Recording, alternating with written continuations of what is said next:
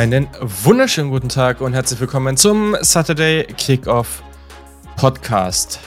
Ja, Tag 2 liegt hinter uns. Es ist 5.51 Uhr am Samstagmorgen. Und wir haben wieder einen sehr, sehr langen Stream hinter uns. Es hat unglaublich viel Spaß gemacht. War genau wie gestern. Echt richtig, richtig cool. Vielen Dank an alle, die dabei waren, die fleißig irgendwie interaktiv ihre Takes und Fragen rausgehauen haben. War, wie wir finden, ein voller Erfolg. Hm. Ich habe es versprochen, dass es heute auch einen Podcast gibt. Äh, es ist sehr, sehr lange her, dass ich das letzte Mal alleine aufgenommen habe, aber heute ist es soweit und deswegen wird diese Aufnahme auch nicht so ultra lang sein. Ich muss einfach gestehen, ich bin auch echt fertig, aber es ist so. Wir, ich habe gesagt, wir, ich, ich nehme heute oder wir nehmen heute auf. Jetzt ist dieses Szenario eingetreten. Ich denke oder ich hoffe, dass es auch völlig okay für euch. Ich werde einfach noch mal zu ein paar Picks ähm, aus der zweiten und dritten Runde von Tag 2 meine Takes raushauen. Und genau, alles weitere könnt ihr da natürlich auch per Fragen über Twitter und Instagram at Saturday Kick loswerden. Da wird es morgen sicherlich auch wieder ein paar Sachen geben. Ich rufe da aktuell auch jeden Tag äh, während der NFL Draft zu Fragen auf und dann beantworte ich die bei Instagram in der Story. Wir wissen es noch nicht genau, aber grundsätzlich rechne ich jetzt erstmal damit, dass wir morgen auch nochmal live sind. Mm, und das Ganze geht dann auf Twitch und den Link findet ihr auch in den Show Notes um 18 Uhr los. Da freue ich mich auf jeden Fall auch wieder drauf. Äh, wird, wird wieder cool. Ähm, sind noch eine Menge gute Spieler auf dem Board. Aber lasst uns mal starten. Ich muss eigentlich mit einer riesigen Sache jetzt, die, die dann so gegen, ja, eher gegen Ende kam, echt, da müssen wir, glaube ich, als erstes drüber reden. Beziehungsweise wir müssen über die Quarterbacks reden, weil das war natürlich echt verrückt. Also Kenny Pickett ist gestern als einziger Quarterback vom Board gegangen. Ähm, und heute ging es dann weiter und wir mussten echt lange warten. In Runde zwei ist kein Quarterback vom Board gegangen. Keiner. Matt Corral und Malik Willis saßen beide im Green Room und wurden nicht gepickt. Mit dem zehnten Pick in der dritten Runde haben die Atlanta Falcons dann Desmond Ritter gezogen, der dann als zweiter Quarterback vom Board geht. Eigentlich äh, ganz spannend da an der Stelle. Für Atlanta auch relativ geringes Risiko. Ähm, haben dann später noch mal ein paar andere Spieler gezogen. Also kann man auf jeden Fall machen. Ähm, und man muss ja wirklich sagen, all diese Quarterbacks hatten dann in der dritten Runde halt dann auch irgendwann Value. Wir haben so viel über diese Quarterback-Klasse gesprochen und dass wir sie nicht gut finden. Und jetzt ist wirklich das Szenario eingetreten, was wir gefühlt noch nie hatten und wo die Quarterbacks auf einmal Value hatten. Das ist völlig verrückt. Kurz danach ist dann, das heißt kurz danach, zwölf Picks danach, äh, haben die Tennessee Titans dann tatsächlich Malik Willis gezogen. Und der war schon komplett fertig. Und das ist auch verständlich. Also er hatte seinen Anzug auch schon nicht mehr an und der war irgendwie völlig aufgelöst.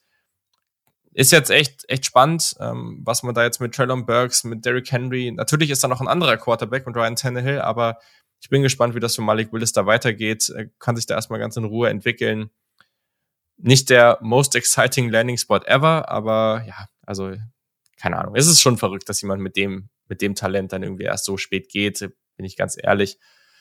Und dann auch für mich und alle Carolina Panthers Fans dann doch noch der Moment, es ist tatsächlich passiert. Sie hatten keinen Pick am heutigen Tag und haben dann ihren Viertrunden-Pick genommen und leider, und das finde ich eigentlich nicht so besonders gut, aber ja, am Ende muss man sagen, ist das auch völlig okay, ihren Drittrunden-Pick für nächstes Jahr und haben den mit den New England Patriots getradet, um nicht Sam Howell, der ist immer noch auf dem Board, auch an Tag drei, nein, um Matt Corral von Ole Miss zu ziehen. Und das ist jemand mit, der, der hat Talent. Es ist einfach so schwer, den zu evaluieren in dieser Offense.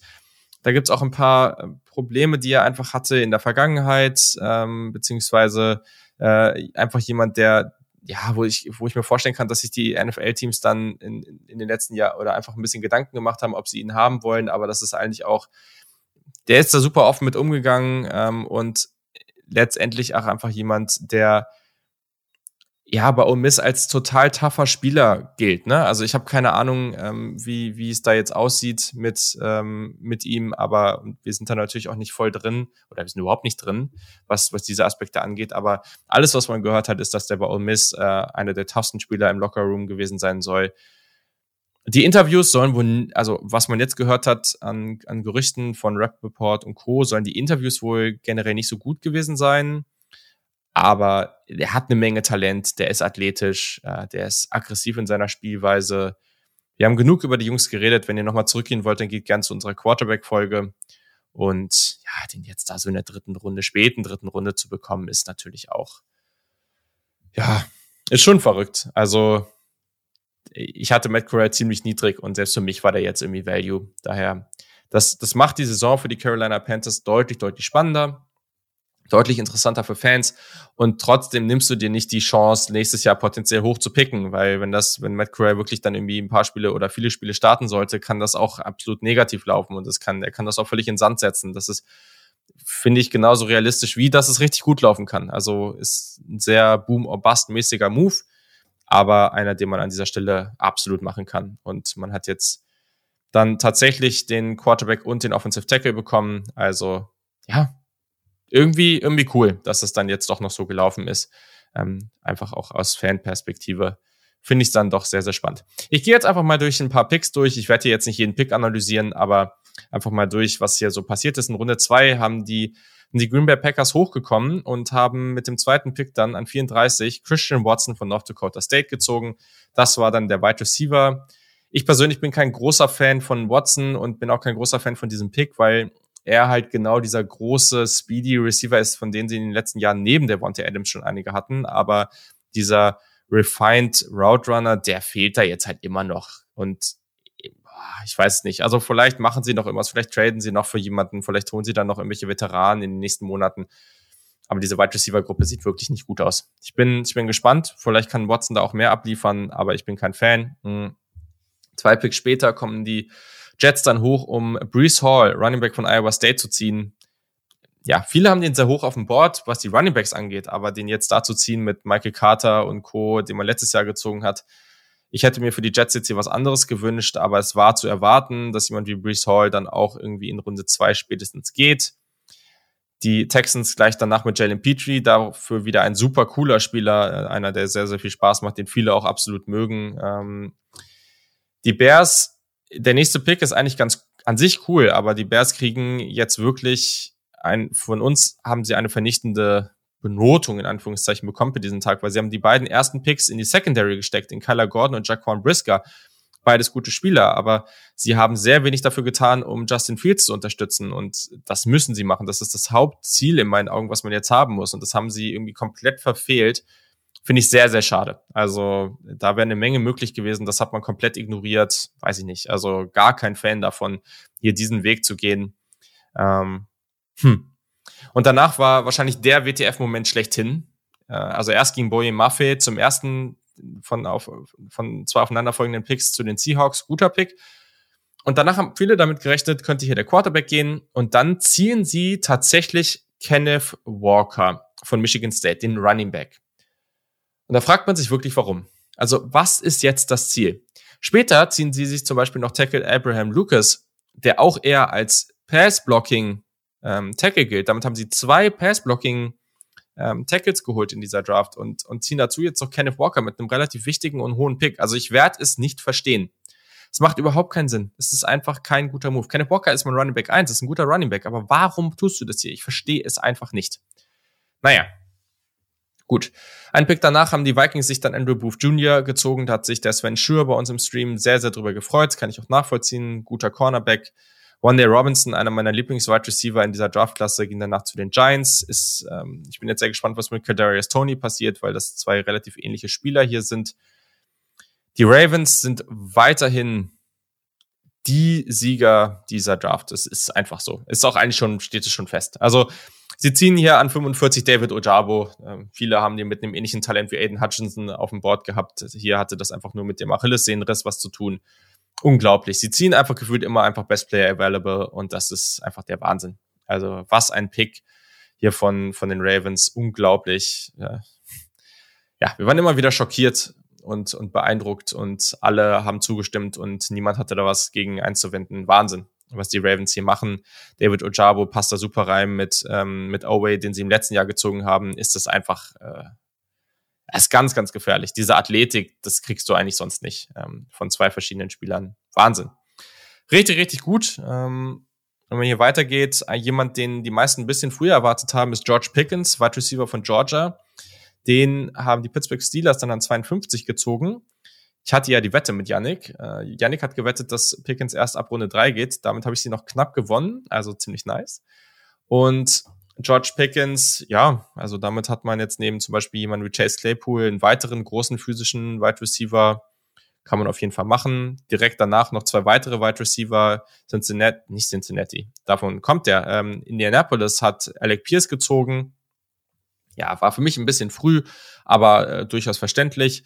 Und der Pick danach, der ist sehr, sehr interessant, weil für mich theoretisch auf meinem Board früh, aber Sky Moore ist einfach ein perfekter Fit in diesem Scheme von den Kansas City Chiefs.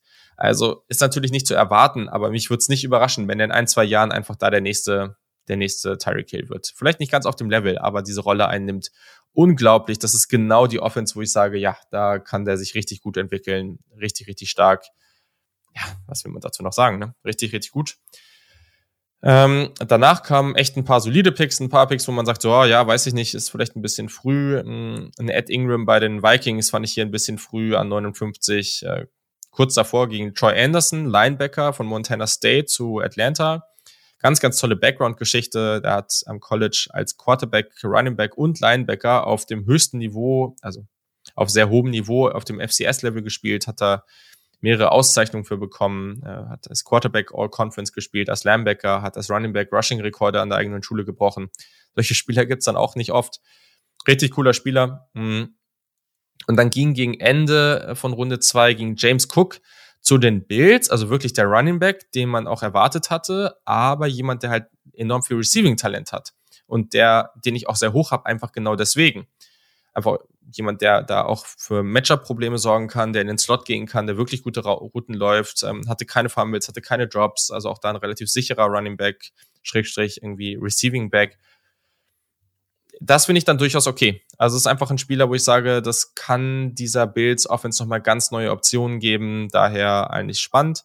Und mit dem letzten Pick in der Runde ziehen die Broncos dann Nick Bonito, Outside Linebacker Oklahoma, ein sehr vielseitiger Spieler, der kann in Coverage agieren, im Open Space, der kann für Speed im, im Pass Rush sorgen. Also fand ich das sensationell. Da können sich die Broncos-Fans wirklich drüber freuen. Ein sehr vielseitiger Spieler. Richtig, richtig cool. Hm. Und dann ging es in Runde drei weiter. Ähm, einige Picks, die dann auch überraschend waren, muss man sagen. Ähm, erstmal hatten die Jacksonville Jaguars Luke Fortner von Kentucky geholt, eigentlich ein ganz guter Pick mit dem Center. Ähm, als fünften Pick an 69 Nicolas Petit-Frère von Ohio State, der Tackle, den ich deutlich höher habe als der Rest, fand ich fand ich da einen guten Pick.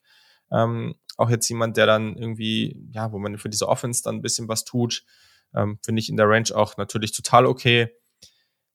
Etwas schade fand ich dann, dass dass die, dass die Jaguars dann kurz danach äh, Chad Moomer gezogen haben, den Linebacker von Wyoming, den wir alle total mochten. Super, super cooler Spieler, tolle Movement Skills, super Länge.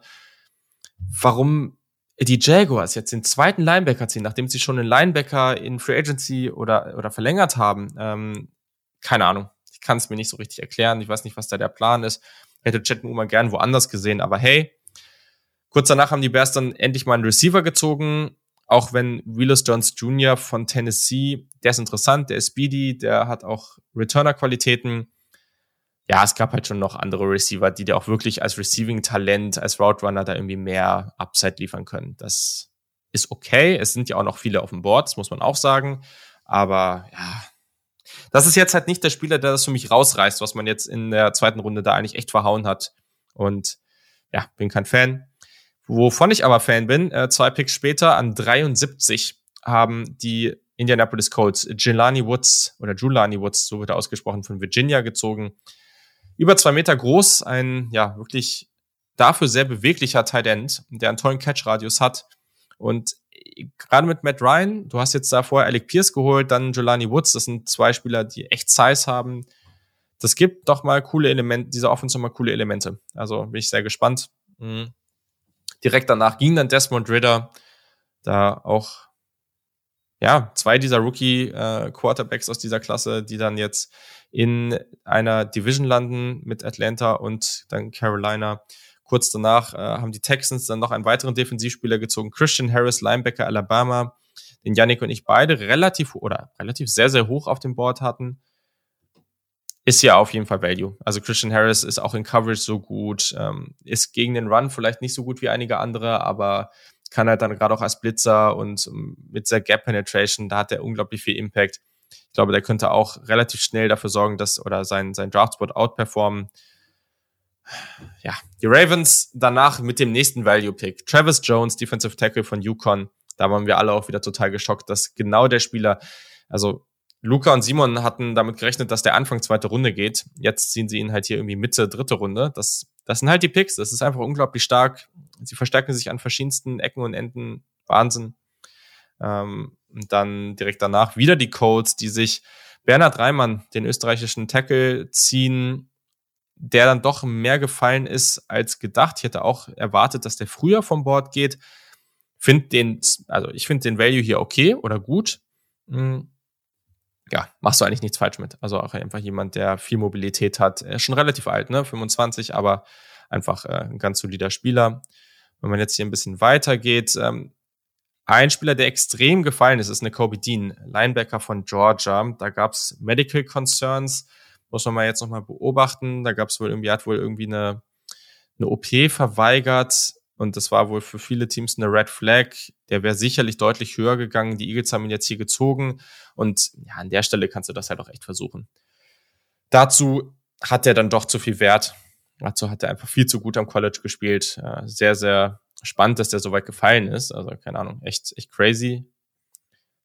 Ein paar Picks später geht dann Malik Willis von Liberty, der Quarterback, mit dem besten Arm der Klasse, mit super Athletik zu den Titans. Also, es ist einfach verrückt. Damit hat niemand gerechnet, dass die Quarterbacks so lange sitzen müssen. Da gehen normalerweise halt irgendwelche Backup-Quarterbacks. Und dass die jetzt hier erst vom Bord gehen, muss man auch mal abwarten, was das für deren Karriere bedeutet und wie die Teams sie jetzt sehen. Ob die dann einfach sagen, ja, komm, äh, das, das ist für uns jetzt halt einfach jemand, vielleicht wird er mal Starter, aber da rechnen wir nicht mit. Und das verändert diese Wahrnehmung der Quarterbacks, glaube ich, für uns auch ganz stark, weil wir die ja dann schon irgendwie höher hatten. Also wir haben die Quarterback-Klasse alle negativ gesehen, aber immer noch, dass da Spieler sein werden oder viele Spieler sein werden, die halt einen Shot als Starter bekommen. Und da bin ich jetzt mal gespannt, wie das weitergeht. Ein paar coole Picks danach auf jeden Fall auch noch. Äh, Cameron Thomas, Defensive End von San Diego State zu Arizona. Ähm, auch Jalen Tobert, der Wide Receiver zu den Cowboys, äh, ist ein ganz, ganz spannender Pick.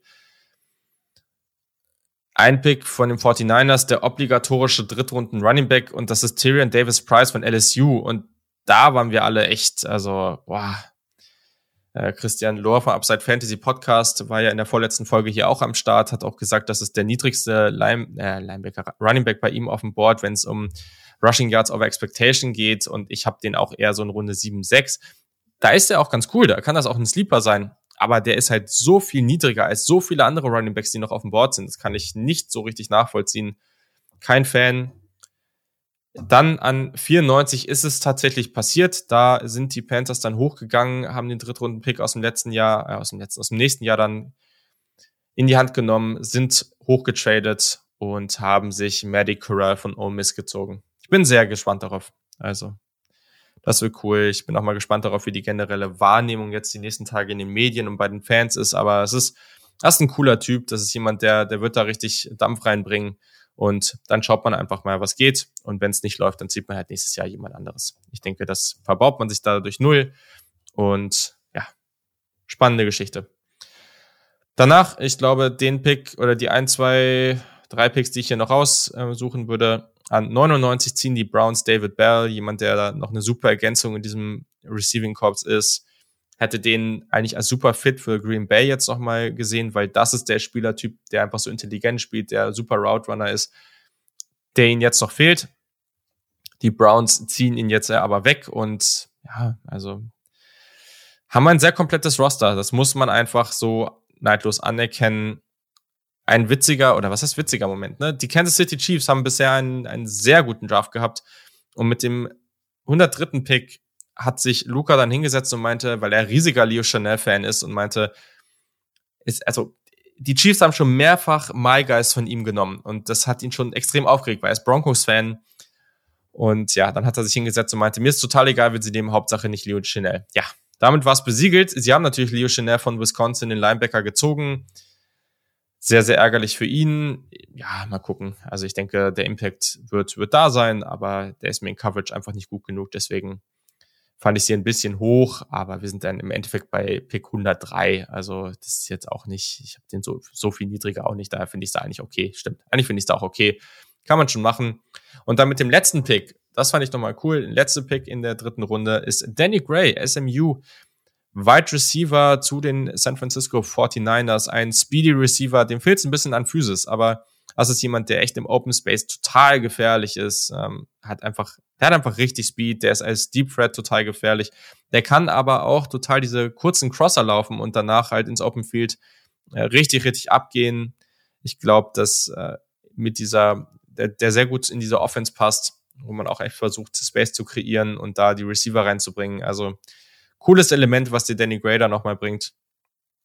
Und das bedeutet aber gleichzeitig, dass halt doch immer wirklich gute Spieler für morgen, für, ja, für diese vierte Runde auf dem Board sind. Also allen voran natürlich Sam Howell, aber ein guter, guter D-Liner, Imperial Winfrey von Oklahoma. Calvin Austin ist ein wirklich dynamischer Wide Receiver. Tariq Woolen ist einer meiner besten Cornerbacks auf dem Board, weil das ist diese absolute freakige Kombination aus einem Cornerback, der 6-4 ist und eine 4-2-6 läuft. Also das ist total crazy. Daniel Faalele, der Offensive Tackle von Minnesota. Es sind doch, wie gesagt, es sind doch mehrere, es sind viele gute Running Backs auf dem Board, es sind mehrere spannende Cornerbacks danach noch. Sein McCullum, auch ein Jalen Armour Davis von Alabama, total interessant. Noch viele Wide Receiver, die hier, die hier interessant sind. Also unterschätzt das bitte nicht. Es, eure Teams können auch morgen noch wirklich, wirklich, also können sich noch, können sich noch enorm verbessern.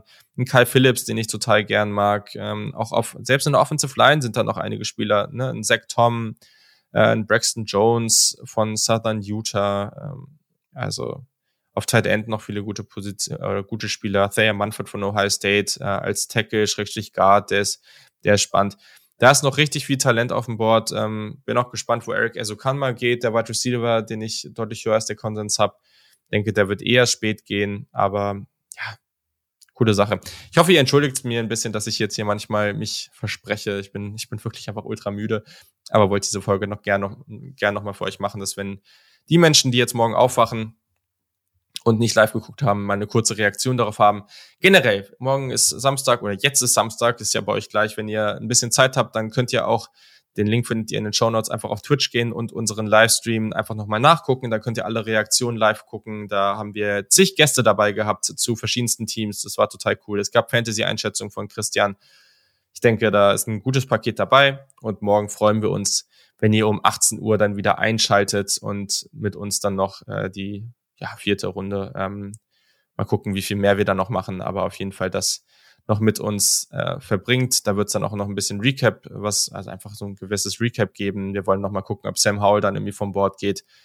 Ist doch, es wird noch einiges los sein. In der vierten Runde haben dann ja auch viele Teams dann noch vielleicht ein paar Picks mehr. Also bin, bin sehr gespannt drauf. Äh, bei Fragen schreibt mir einfach und Kurze Folge heute. Ähm, müssen wir schauen, wie es mit, wie es mit Yannick aussieht, ob er vielleicht morgen mal kurz im Stream dabei sein kann. Und äh, dann wird es nächste Woche irgendwie eine richtige Recap-Folge geben, wo wir das Ganze dann nochmal richtig aufarbeiten und ein bisschen Zeit hatten, all diese Picks zu verdauen.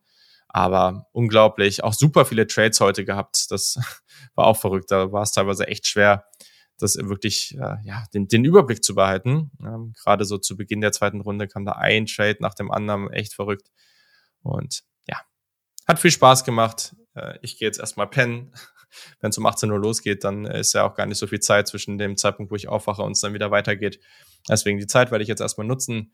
Ich hoffe, ihr habt ein schönes Wochenende. Ähm, viel Spaß beim ja, Recappen der Picks und ja, lass uns morgen und die nächsten Tage gerne darüber diskutieren. Vor allem auch die Panthers-Fans. Bin gespannt, was eure Meinung zu Corral sind. Und in diesem Sinne, habt eine gute Zeit und bis dann. Tschüssi.